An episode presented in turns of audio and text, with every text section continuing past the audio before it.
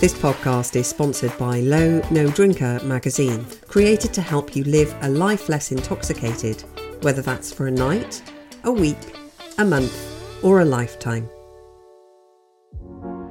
Hello, and welcome to my brand new Sober Rebel podcast with me, Louisa Evans, the show that demonstrates that sober is most definitely not boring. Each episode, I talk to my amazing sober guests about the ways in which their lives have improved and changed for the better in sobriety. So, whether you're sober curious, in the early stages of sobriety, or even further down the line and wanting a bit of inspiration and entertainment from some amazing people, then stick around.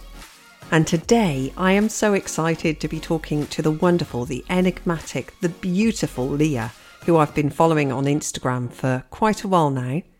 Just to begin with, introduce yourself to the listeners. Who are you? What do you do? And how long have you been sober? I am Lia. I have been sober for three years, just over three years now.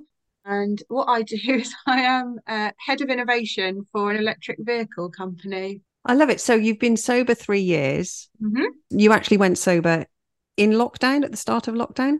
Yeah, the 18th of July was my freedom date. And what was the thing that kicked that off? Was there something that happened? Yeah, there was a catalyst event that was really, really harrowing. So I became aware that something had happened to me 10 months after the event. And that for me was enough to say, this isn't normal. This isn't okay. This is not what I'm comfortable with not being in control of my own body. And I thought back over how many times have I blacked out? Yeah. Drink. How many times have I not remembered going to bed? And how many times have I put myself in danger? And I didn't want to do it anymore. Mm. So on midnight of the 17th of July, 2020, I said, I am never drinking again. That I, is amazing. And you meant it. And so, how did you go about going sober? There are some quizzes that you can do on the NHS website which say, Are you a problem drinker? Is there issues with your drinking? I did all of them and it came out as probable dependence. And I answered them very lightly. I definitely downplayed my drinking uh, yeah. to them, as everyone does, I'm sure. Yeah, uh, nobody's honest I, about their drinking. No, because I was really ashamed of it and it was really hard for me to come to terms with the fact that mm, maybe I maybe I do actually have a problem. I know that that's hard. Yeah, once I I did those quizzes, there were two, and they both came out. You know, you should probably speak to somebody. You should probably seek some help for this. So I contacted my GP, and I was very fortunate to be referred to a dependency unit locally in Hampshire, who assigned me a sponsor. There were weekly drop-ins via Zoom or Teams. I can't remember now which one they were. But yeah, my sponsor would ring me twice a week. Then it went down to once a week, then once every two weeks, then once a month. And then when I was, I think I was maybe about 14 or 15 months sober, but we made the decision not to have regular meetings anymore because I didn't feel that I needed it. I felt very strong, and I still do to this day feel very strong in my sobriety. You are incredibly strong in your sobriety, aren't you? You're just a beacon of sobriety. I look at your Instagram, which is how we met, and it's always like you're out partying, you're out dancing, yeah. you're out because you're only young, you're 30, 33. Actually, I know a lot of people hit their 40s and they start going, Well, I've got to do something about this. The kids are getting older, I've had kids now, or whatever it is that life changes or jobs change. And then you have this stark reality that you need to stop drinking. But for you to have done that so young, that's really admirable because presumably all your friends drink around you and it's a different world. You're single, you're dating, you're in the life that I drank more in.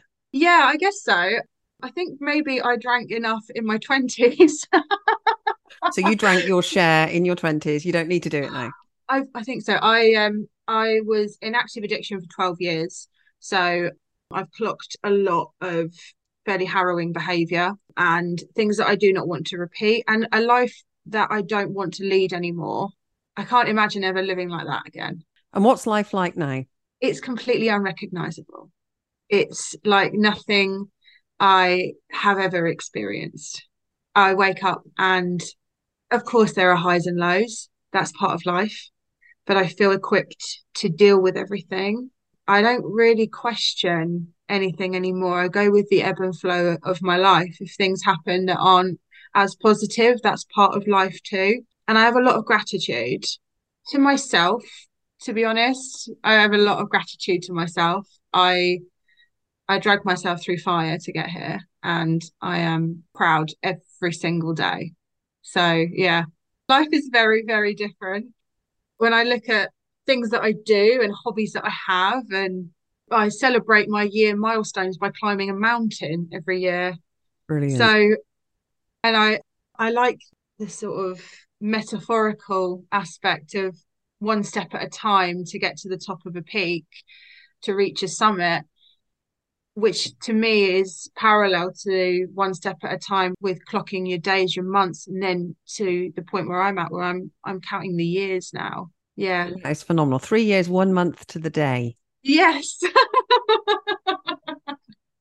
that is absolutely amazing. And in those early days, you are counting the days. You're kind of, I was Yeah. counting the hours, I think, in those first oh yeah weeks. i downloaded all of the apps that count days hours minutes seconds and they also count the money that you Yeah. save you'd have to be very honest and say how much you were spending on alcohol per week or per day or how that sort of filters down when it was hard i'd look at those and say like right okay just get just get to the next hour and for me now my days are in four digits and if i ever had to reset that i couldn't deal with the hassle it's a technological thing now. You don't actually have to want to go back and do it. Ah, I can't do it.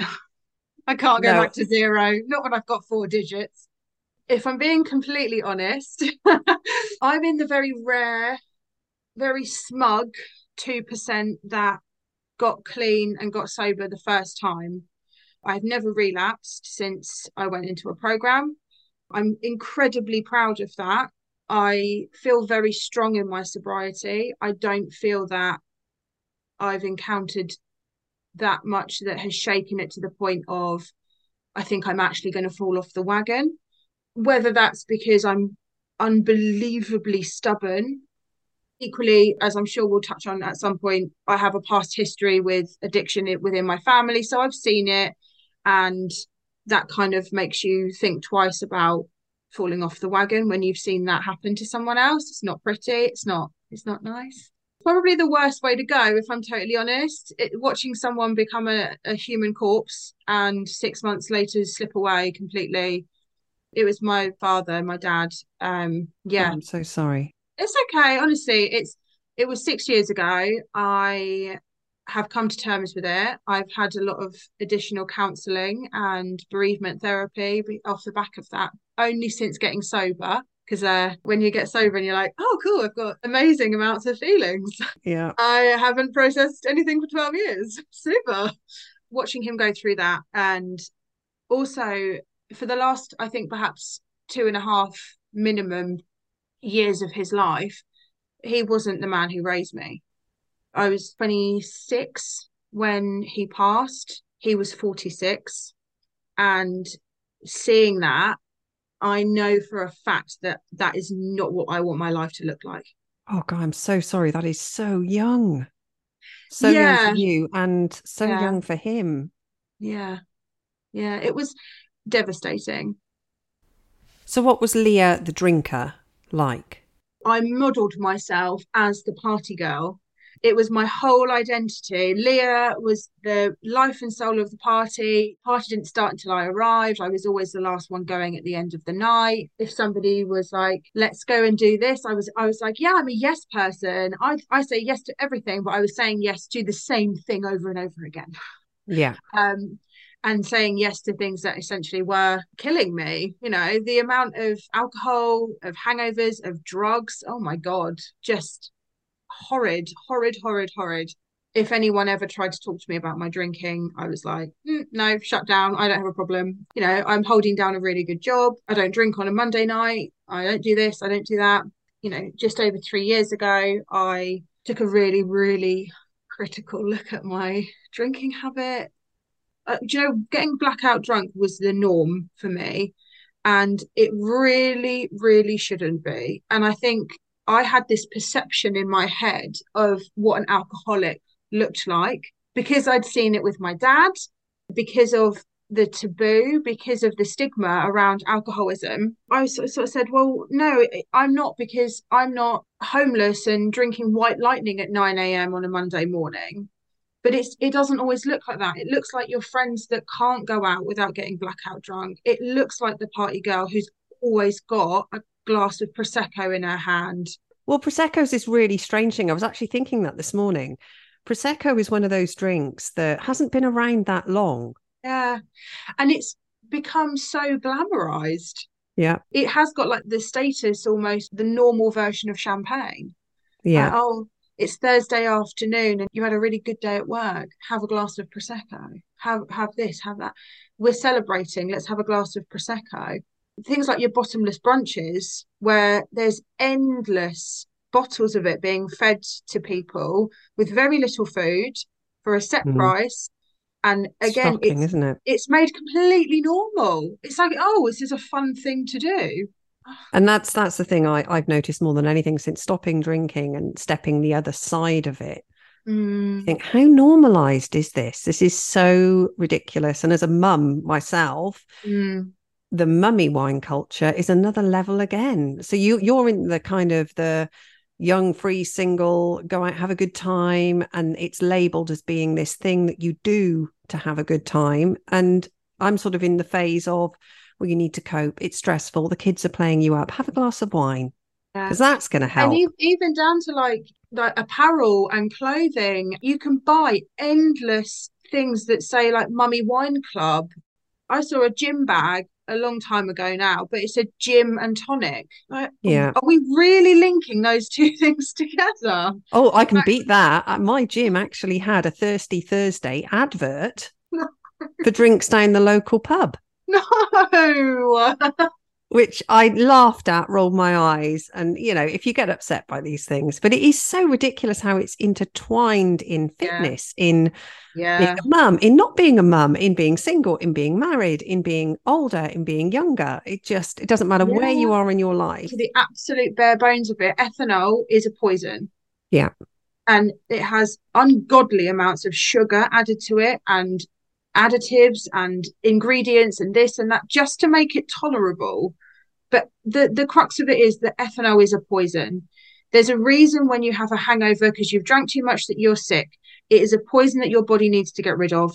It's something that hasn't stopped shocking me how glamorized it is. I do see since being sober, I see a lot more sobriety in the public. I see a lot more sobriety being normalized, which I'm so thrilled about. Yeah. One of my really close friends, she's only 20 and she already knows that drinking is not going to be a part of her life. And it's so encouraging as someone who is very passionate about sobriety, as someone who would love to see the de-glamorization, the destigmatization of sobriety and of, like the de-glamorization of alcohol. It's really, really heartwarming, really encouraging. I, I love that. That is absolutely amazing. My daughter, who's 12, has already told me she doesn't want to drink alcohol. Oh, fact, I love it. You know, and I mean, she might change her mind, and I'm not going to lay rules down. I mean, that's one way to fall out with somebody, isn't it? We were driving past a pub the other day and we were just parked in traffic and there were some people outside drinking. And, and she just said mum it's bonkers really isn't it that they're sat there drinking a poison mm-hmm. and calling it fun but none of them look happy she said. I read something at the start of my sobriety that has stuck with me and it's called the three drink rule. When you go to a pub when you go out with your friends and people are drinking around you from drink zero to drink three, it looks quite appealing. People sort of start to relax a little. They sort of tell them they're laughing, they're having a really good time. Um, everyone seems quite happy. After the third drink, it doesn't look appealing anymore. And it suddenly becomes very unappealing when you look at people and they're slurring their words a little bit yeah. And they're telling the same story and they're laughing, but it's a bit too loud. And they've got that slightly glazed expression. in my head, I would think, well, that happens when people get really drunk. It doesn't. It happens at the end of the third drink, and you see it like that. It happens immediately and it looks horrid. And when I first got sober, I would feel quite envious of people when they were drinking right up until that. And I thought, oh, actually, I don't like the look of that at all. Yeah. Drunk people are terrible. Yeah, once it goes past a certain point, you just want to leave. No two ways about it. People think there are fun drunks. There are not. They are all terrible. I used to think I was a fun drunk. I don't think I was. I think I was usually just asleep. There's so much different about me now. I said recently that my life now doesn't resemble anything of my old life. And that's the most fucking marvelous thing.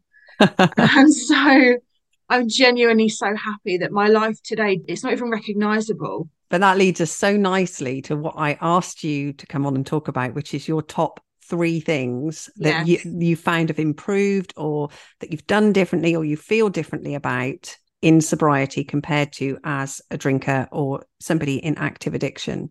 I think the most important thing for me and the thing that I have found the most life changing about sobriety was falling in love with myself and oh that's sure, so sweet. I'm sure to a lot of people that sounds really cringy. To that i say let them cringe. I think let them cringe.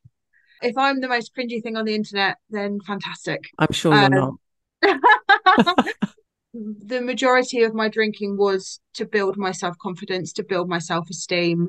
And drunk lia took on her own personality and she was like a separate entity to me. That was the person that, that i seemed to show to everybody and the person that i was at home um i'm gonna get i'm gonna get really emotional that's okay Sorry.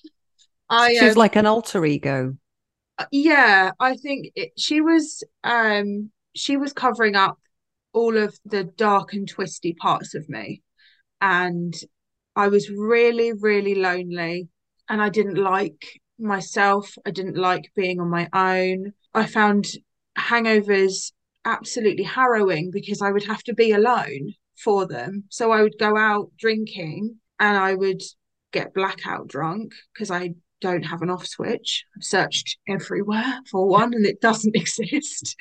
like gestures wildly to entire body, like it's not there. So uh, yeah, I've looked. Sorry, I don't have one either. um, I'd wake up the next day and I'd be one feeling terrible because I was so hungover. Alcohol was definitely my problem. It was definitely a gateway to other things. I would get drunk and then take a lot of drugs, which the detrimental effects of aforementioned drugs meant like mentally about two days later, I would have a, a subsequent slump in mental health, which, when you're drinking almost every day, is really difficult to cope with. I didn't know how else to fix it.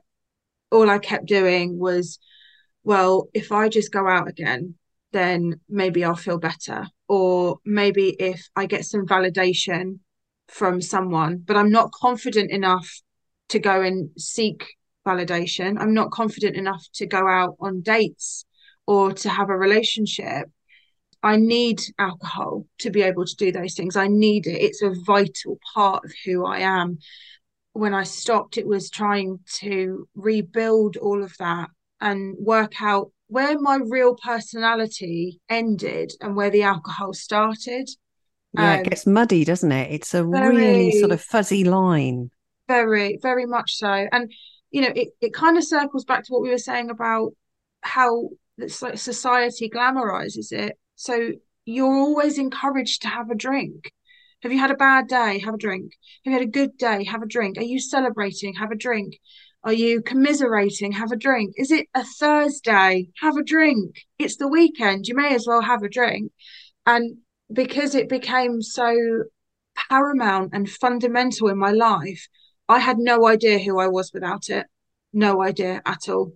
And I did things and I said things and I acted in ways that I have no idea who that person was. I have no idea why those decisions were made. And now, as a sober person, I would never, ever make those decisions in a million years.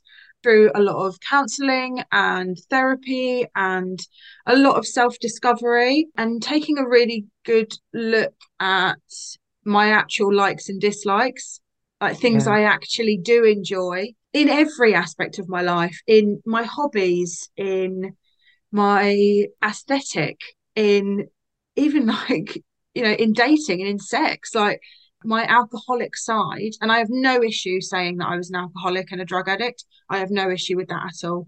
I know some people don't like it and they don't want to label themselves. It doesn't bother me in the slightest because I mm. know that I'm not her but I have no issue with identifying that way. And that's not to say that everyone should. This is the most personal journey yeah. that anyone can make when it's tackling these sort of demons, particularly in today's society. It only matters to you how you label yourself. If it's going to spur you forward, if it's going to keep you sober, then do it. You know, whatever works. Yeah. Getting sober is about 10% giving up drinking and 90% emotional work on yourself. Yeah. And through the emotional work, which is messy, and there's lots of tears, and there's so much emotion to go through. For me, it was 12 years of repressed emotion, of really harrowing things that had happened to me that I had not dealt with in the slightest. The day that I got the call about my dad, my best friend was with me. We had got on holiday that day, and she said, What do you need from me? What do you need me to do? And I said, I need oblivion. I cannot feel this right now. So she went and got me three shots of tequila from the bar. I don't, I do not fault her for that. That's exactly what I needed at the time. Yeah. Um, and I essentially, from that point, kept drinking until I stopped drinking and had to suddenly deal with the fact that I jokingly refer to myself as a half orphan. My mum is more than enough parent for two. She's amazing. I couldn't have done any of this without her. Um, I yeah, I love her so much. um, oh, it's so important, isn't it, to have that support yeah. system? And she, I feel there's a part of me that always felt a little bit guilty. And I think another one of the reasons that it's been not easy for me, because it's not been easy for me to, to stay sober. I've dragged myself through hell to get here. But my mum's already lost her husband to alcoholism, I really don't want her to lose one of her children to it as well. That's a powerful motivator, isn't it? That really is, does keep you grounded. It's heartbreaking about your dad. It really is. And well done you for, for doing something differently. I wish that I had done it sooner. I often think I wonder who I would be now, especially, you know, as you know, on this journey of of self-discovery, of self-love, of of being finally really comfortable with the person that I am, I've, you know, I stopped criticizing myself. I stopped berating myself. I don't use unkind words to myself anymore. I'm so, would I speak to my best friend this way? No, then I'm not going to speak to myself that way. I feel very confident that alcohol is no longer something that serves me or will ever serve me again because the reasons that I drank I don't need it for that anymore. I don't need self esteem from a bottle or self confidence from a bottle or a baggie or whatever or a pill. I don't, you know, I, I look in the mirror and I really like who I am. I really like my personality. And um, it's such an underrated thing, isn't it? Actually liking yourself. Oh my god. And the opportunity to spend time with myself.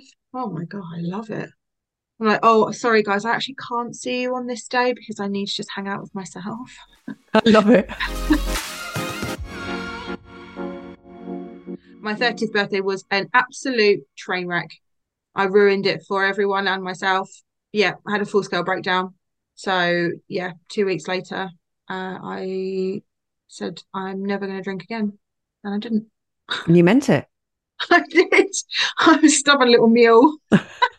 Do you not think that that's what's needed sometimes? Is the being stubborn? Because I'm stubborn.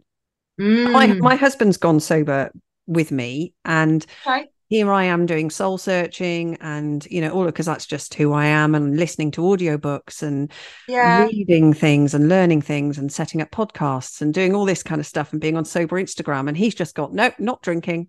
Yeah. And that's it. And he hasn't done anything else. And we have lots of conversations about sobriety or about alcohol. And he just looks at me and goes, I don't really think about it. Wow. And he was just as heavy a drinker, if not more so on some levels, ex rugby Yeah. player. Yeah, I think that was the half the issue when we got together was we both like to drink. Yeah. Uh, you know, somebody had chipped up sober on my doorstep, I'm really ashamed to say I wouldn't have looked twice at them because I was not ready. I, t- I totally hear that. I I used to be really clever with my drinking, and I used to plan people to minimum two weeks in ahead. So I would go through my diary and see who I hadn't seen for a while, would book them in so that I didn't see them too frequently and they wouldn't notice that I was drinking. But all of my friends were drinking friends. so Um, you could and- have like that blowout and make out it was once in a blue moon when actually it was really regularly. it was three minimum three times a week minimum Mm. if not four towards the end maybe four or five times a week But you said you were having nights off as well.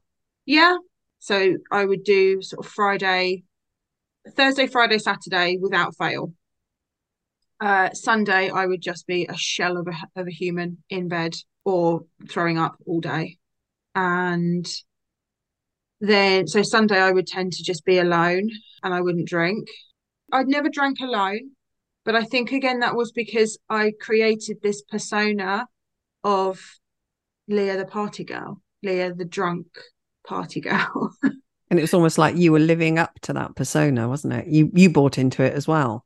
oh absolutely 100% yeah So now you love yourself, which is just just the best thing. Like the difference between being confident and being cocky Yeah. Um, the way I see it, your opinion of me is none of my business. And that's how I try to approach most things in my life. Have you I always know- been like that, or were you quite sensitive to other people's opinions? So sensitive.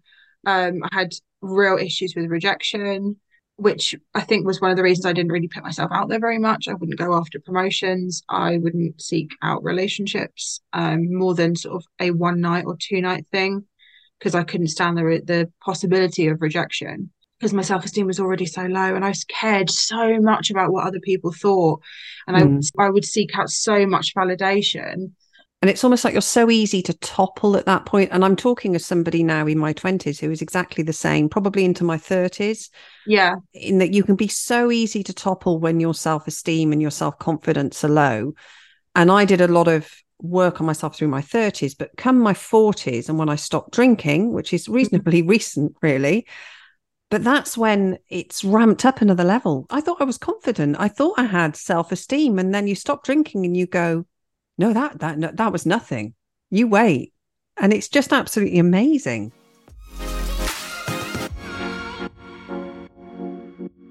So self love then is your first yes. Um, point. What what is your second thing you want to talk about with sobriety and and what it's brought to you? So my second thing that I wanted to talk to you about was the fun and exciting new ways that I have found to get my happy hormones, my serotonin and my dopamine. Dopamine is an interesting one. Having done some addiction-based therapy and having looked into that kind of thing, there's quite a nice analogy that I like, which is that in the sort of addict, particularly the alcoholic or alcohol dependent brain, your dopamine receptors, you have the motorway ones, which are the alcohol ones. So it's a straight line, really easy to get to your dopamine, quick hits of dopamine through the use of alcohol. And other routes are more like the country, windy, bendy roads that are more difficult to traverse. And therefore, you don't use them as much. And then suddenly you take alcohol out of the equation and you find that that motorway, the easiest way to get your dopamine is gone. And what do I do to find my happiness? What do I do to kick off those happy hormones in my brain? And how do I do that? So it was a learning curve, as a lot of sobriety is. There was a lot of learning in it, and lots of trial and error. So, what did you find then that brought you that dopamine? So, you need to make those little windy country roads now, a new motorway yeah. almost, don't you? I go out hiking. I get out into nature as much as possible. I have my little sidekick Hector, who's my little working cocker spaniel. If anybody ever needs an excuse to go out and exercise more, get a working cocker spaniel. Because oh, they need a lot of walking. They really we, do. We can quite easily do eight or nine miles oh, without wow. Without him getting tired. Um, it does. If I go over ten miles, it means I'll have a nice quiet afternoon because he'll sleep through most of it. We're lucky enough to be near the New Forest, so we can go there quite a lot. There's lots of different routes that we do.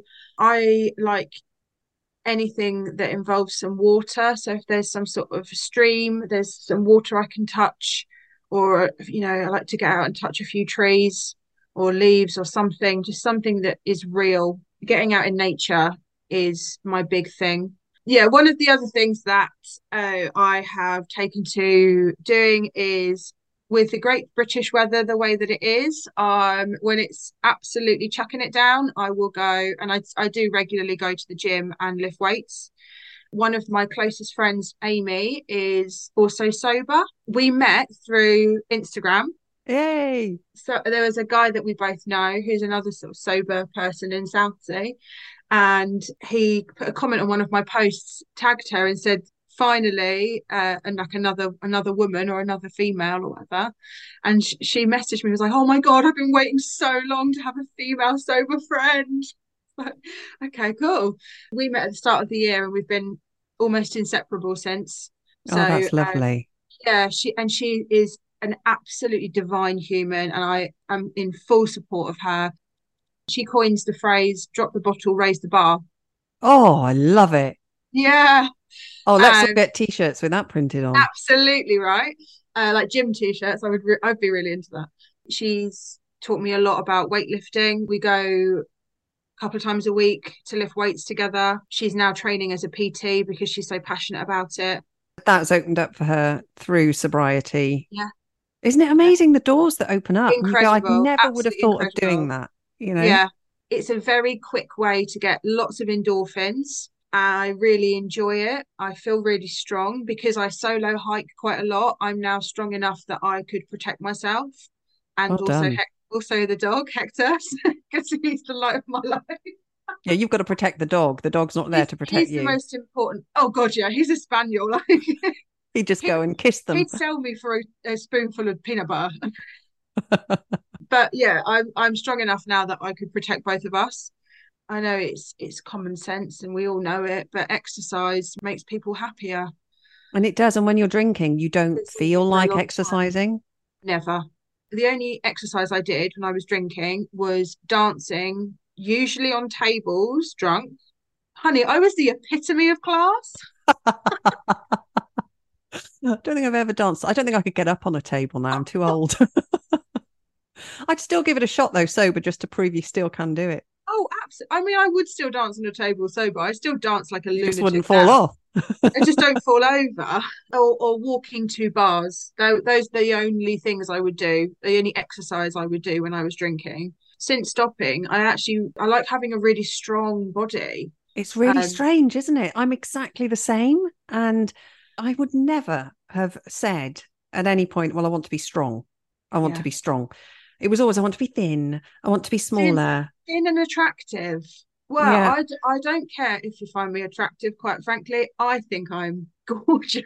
You bloody are. You are absolutely gorgeous. For what I paid for this space, I should be. All the money I save from not drinking has gone straight in here. well, it's bloody good work, I have to um, say. Looks amazing. And, uh, thank you very much. and I, I, I feel really strong in myself. I want to have big muscles, and if I, you know, I want to be able to flex my arms and have like a real. But to me, like it's really sexy to have a really like muscular back, which I thought, yeah, I can't imagine like four years ago, if I'd have said that, I'd been like, what? Disgusting. well, I know there's all that talk, isn't there? We don't want women to be muscly. I'm like, do you know what? I don't care. I don't care what Again, anybody else wants. This is what I mean. People's opinion is none of your damn business. Mm. If if they want to have an opinion about me, then that is absolutely fine. That doesn't impact me in the slightest. And I think it's an awareness that it's really common for the way people feel about themselves is so often how they then speak about other people. Yeah. So people who are really hypercritical and they're really negative and they're really judgmental, and it's not a natural automatic thought. It's something that you have to think about and and and ask yourself the question, what's going on in their life that they have to be that way? Mm. what's going on for them and that's not to say that you can't set a boundary boundaries are really important boundaries are there to facilitate relationships not to end them Yeah. and i'm a firm believer in that have your boundaries set your boundaries but understanding that when people speak negatively about you it's often just a reflection of how they feel about themselves and i know that because i used to be horrid I can't So believe it looking at you now. honestly I, I i love the fact that there are so many people in my life now that only know me as sober Yeah. um there's a, a little a little handful a little pocket of people that that knew me before during and after. My best friend colleen is the most patient human on the planet. She has been my best friend for i think either 18 or 19 years and she has put up with some real shit from me and she never ever gave up on me. And she was a vital part of my support network when i first went sober and i will forever be grateful to her.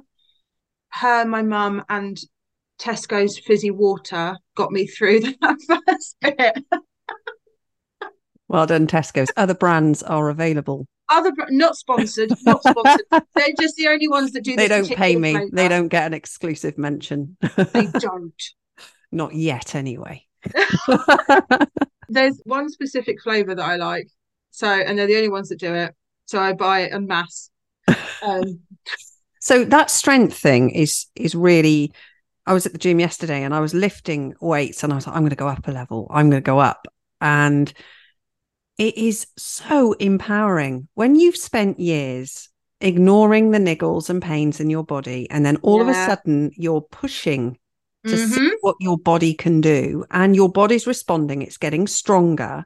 yeah It is such a high. when I was at the gym on Wednesday, I was training legs, which as a hiker, my legs are very strong. And a man got on the leg press after me and reduced the weight. And it was it was a beautiful moment. like quite a significant jump down. I thought, "Hmm, feel quite good." Brilliant.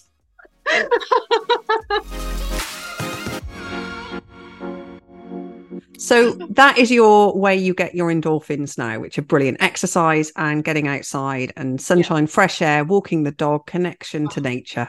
just be, actually bang and on. just being close to animals that's that's the other little takeaway from that. I rescued hector just before i got sober. I rescued him when he was seven months old so he's been with me through my entire sobriety journey. I've had him just over four years. Hand on heart he saved my life there Oh, have been so many many afternoons or evenings or actually any time of day quite frankly that i have sat on the kitchen floor and sobbed and wailed to the sky or whatever higher power there is. Why me? Why can't i be normal? Because sobriety has not made me any less dramatic. Um, and he's been there. He's he he sits with me he he stands across my chest and does like compression massage on my chest for me when i'm really really panicking and he saved my life i rescued him but he saved my life and that is beautiful.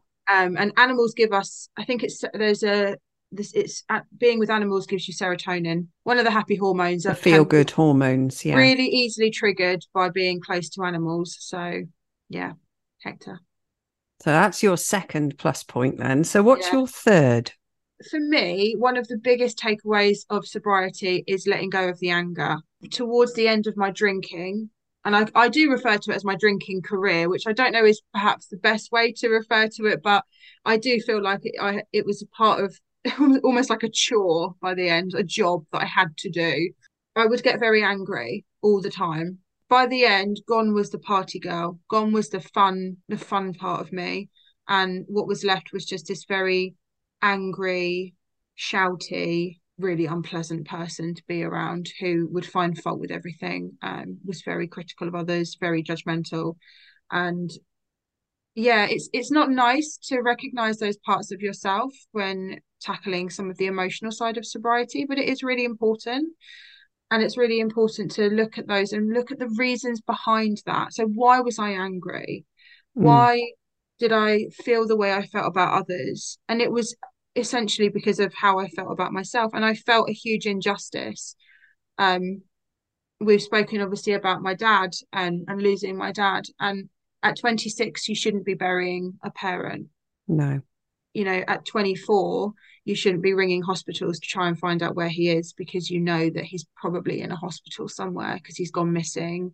Um, you know, at, at 25 you shouldn't be visiting him in an in an induced coma those things shouldn't happen and mm. i felt that the, the world was being very unkind to me and that made me really angry um, and i would look at people and say well look at you with your nice relationship no, i can't have one of those look at you with your with your parents going out to dinner i can't do that it took me a long time to come to terms with everything that had happened and why I felt the way that I felt. But essentially, as soon as I stopped drinking, I stopped being so angry. Like Isn't almost, almost overnight, I woke up and went, "Oh, I should probably just deal with these things now rather than projecting them out onto everyone else." Yeah, I would say that I was just the way you are towards the end of my drinking. I was starting to get hard to live with. Yeah. Um, and what what was happening in our marriage was we were both becoming hard to live with. Do you feel that's improved now? One hundred percent. Um, wow. we have got a really strong relationship. We've been through quite a lot. Um, yeah. and as a married couple, I would say we've got a good marriage. But what was happening last year was that we were squabbling more, silly, squabbly, misunderstandings, miscommunications, people huffing, that kind of thing. You know, mm. not me, obviously, I'm perfect, but oh, he was huffing. I hear you. I hear you, girl. um, but yeah, so we were just obviously it was both of us. I'm only joking. Um, but yeah, we we were both just in a place of meh. It's just I can't describe it. We were just functioning and just had a baby. Going through the motions. And you know, and the stresses and strains of a baby that doesn't sleep yeah as well so you were putting alcohol in that mix and you were thinking oh well i'll relax now and and you know so it wasn't like we were drinking lots and lots and lots but the little arguments the squabbles were getting out of control and we stopped drinking and they went completely because they they'd only started to appear last year yeah. out of tiredness and exhaustion yeah um and so yeah it was a massive massive change but also with friendships and things it's a learning experience for everybody like it isn't just for you and I, it's for everyone who's around us as well, and everyone who's got used to us being a certain way and used to certain behaviors, perhaps even behaviors they didn't really like, but they just tolerate. Yeah. Um, and yeah, so it's a ripple effect. So there's there's things that change for you, and then there's also things that change for everybody else around you as well, which is really interesting. How do your friends deal with it? Um, a lot of my friends initially they were very cautious. People wouldn't drink around me to start with, um, and it was like, oh, don't don't drink around Lia because she might fall off the wagon. And over time, and where they've seen me in lots of different circumstances and scenarios, they've got a lot more comfortable. But to be honest, my friends' drinking has significantly reduced partly as a result, and they'll say themselves, partly as a result of my drinking reducing. And well, my drinking hasn't reduced because I don't drink at all anymore. My drinking's at zero, and theirs is probably significantly reduced because of that. Uh, not because they feel uncomfortable drinking around me, but because they don't feel the need to. Yeah. Drinking, drinking for me and drinking for people who identify as having a drink problem or issues with alcohol in particular, it doesn't do for me what it does for people who don't have addiction problems, people who don't have that switch in their brain that yeah. says you need to do this to excess. Drinking didn't do that for me. It it was just a way to seek absolute oblivion. Yeah, you just so, didn't want to feel or think or Yeah, I um so I didn't I didn't actually enjoy it. And now that I'm not there pushing everyone to drink because I was very pushy with with drinking. There are some friends that inevitably fell away um, and fell off fell off the radar for me. They weren't interested, and they were fair weather drinking buddies. Yeah, my friends have all reduced their drinking. I have endless proud moments when people come to me as a result of being very public about sobriety and public about my journey and how things have improved for me. I've had quite a few people come forward and message me privately to say, I think I have a problem too. I think I need to cut down. I think I need to be sober. Is there anything you can do to help me? Can you recommend support groups? Can you recommend podcasts, books, Instagram pages, anything possible. So I have a pre-written script out in my notes section of my phone of books that I use to start with, some information about finding local support groups, some Instagram pages that I relied on really heavily um, at the start. I always give them a link. I have a sobriety Spotify playlist. Uh, of, yes, of songs that are either tongue in cheek things about being sober or actually songs about being sober or songs that in my head link somehow to sobriety. Because at the start, I'd get cravings and I'd get intense withdrawal. I'd plug in my headphones, take myself off for a walk and listen to that. And 30 or 45 minutes later, those cravings are usually gone. Oh, you'll have to share that that playlist with me. I'd love to listen to that. There's a lot of stuff out there. I think it's important to immerse yourself in in everything. So, as a single person, let's move on to the conversation that everybody wants me to ask you about dating. I mean, you're young, you're beautiful. How is the dating scene sober? You have to get creative. I think it's really common for the first date to be going for drinks. It's really common to need a little bit of Dutch courage before you meet somebody new, particularly if you do things like online dating and you don't really know the person.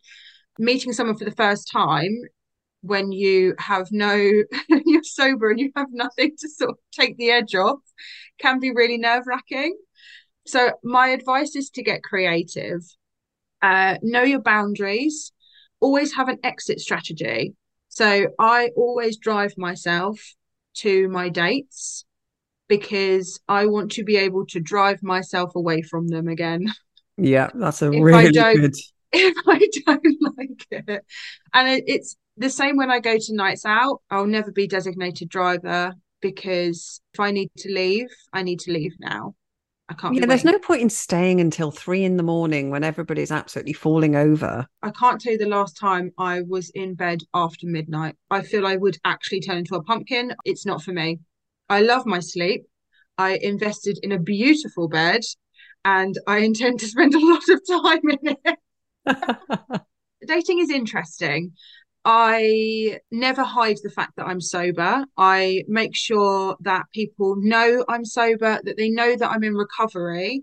And I let them make the decision of whether they're comfortable or not to be going on a date or dating in general someone who's in recovery. I've ended relationships because I felt someone's drinking was too heavy for me to be around. I have no qualms doing that. I don't think, and this is perhaps a bit of a bold statement, until you're happy on your own, I don't think you should be dating. I 100% agree. I had a long time single.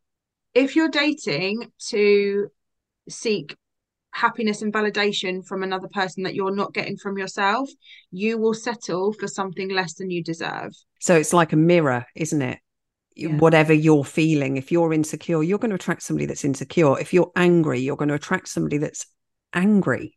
Who wants that? Whereas if you love yourself, you'll attract somebody that loves themselves and yeah. that will meet you in the middle. Yeah. The dates themselves, I would say there's there are lots and lots of different things that you can do that don't involve alcohol.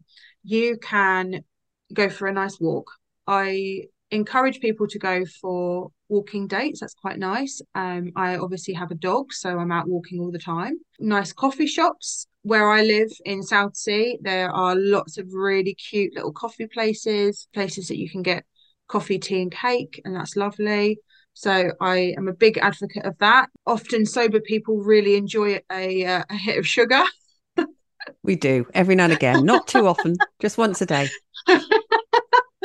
um, so In fact, um, I have to share that you did send me a picture of a donut you were going to eat after your gym session, which yeah, this isn't a donut, this is a work of art. They're incredible. Hideout Coffee in Southsea. I recommend everyone goes there and gets a donut. They have different flavors every week and they are incredible. For my, and isn't for it amazing to get those kind of good feelings and good yeah. tastes and something from something that isn't a toxin? I mean, people probably argue with sugar I, am not going to get onto the sugar yeah, sugar brigade, but not drinking a toxin. Yeah. You know, a, a little bit of a sugary donut. Go for it. Once a week uh, after my PT session, I have a donut. That's it. Those are my vices. I don't drink, I don't take drugs, and I don't smoke. I have I have a weekly donut. You're almost saintly almost, almost. you don't want to be too perfect, do you? Well, you know, the halo is slipping a little, can I say? but yeah, yeah. And know your boundaries with dating, particularly when it comes to sex. Yeah. Essentially. Like I think that's a good piece of advice, sober or not, when it comes to dating. Yeah. There's a lot of presumption. Yeah. A lot of presumption that that that is an automatic thing that will be jumped straight into and yeah. you might not want to, or you might. Who knows? There's honest, there's no shame in in either one. No. If you have a three date rule, if you don't, props to you. It's it's up to you, and as long as you're doing it for the right reasons, then it's absolutely fine. And it is that thing of loving yourself, isn't it? It's having that self respect. What would you say to somebody who was thinking about dipping their toe into the sober curious pool? What would you say about your drinking life compared to your sober life? I think if you're having that internal conversation where you think that sobriety could be for you, then you may already be in a position where you need to have a look at your drinking. If that's if that thought's already occurring to you, then perhaps you need to take a more critical look at things. I would make a suggestion of trying 30 days and then 90 days. So when I first decided to try out some sobriety to dip my toe in, as it were, um, I said I would do my 30 days and I would then do my 90 days and I would see how I felt afterwards. Um, I know of zero people in this community who regret getting sober. Mm, I would agree. I know a lot of people who have regretted nights out, who have regretted drinking too much, who have regretted a night where they drank too much alcohol or took drugs or did something completely reckless because of either of those things. Whereas there is no one that I know of who regrets sobriety. Not for a second, actually. No, I don't. I, I wish I'd done it years ago. It's like you were talking about what would happen if you'd done it sooner. I think there's a right time and a right place for everything. Of course. But it is a no brainer, isn't it? It's an absolute no brainer. Well, Lia, it has been an absolute pleasure. One of our messages back and forth, you said to me when we were talking about recording this podcast, you said you're in for a treat. And uh, I have to agree, it has been an absolute treat. You are a star of Instagram. I've loved following you. It's been absolutely brilliant. Your smiling face. And you're just so positive and oh it's just been wonderful. Thank you so much. It's I've, I've really really enjoyed it. It's been so lovely to speak to you and I really appreciate you giving me the time and the platform. So Lia's Instagram handle is sober Southsea Squad. You'll find the link in the show notes. And just to remind you that this podcast and all opinions contained within it is simply a positive look at what it means to be sober. It isn't designed to lighten the subject of alcohol abuse, rather, show that there is light at the end of the tunnel for anyone considering sobriety. It's for the purpose of inspiration and entertainment, and not a replacement for therapy. Alcohol use disorder is a serious subject, and so if you're struggling, then please seek the help of a trained professional and don't suffer alone. Until next time, take care.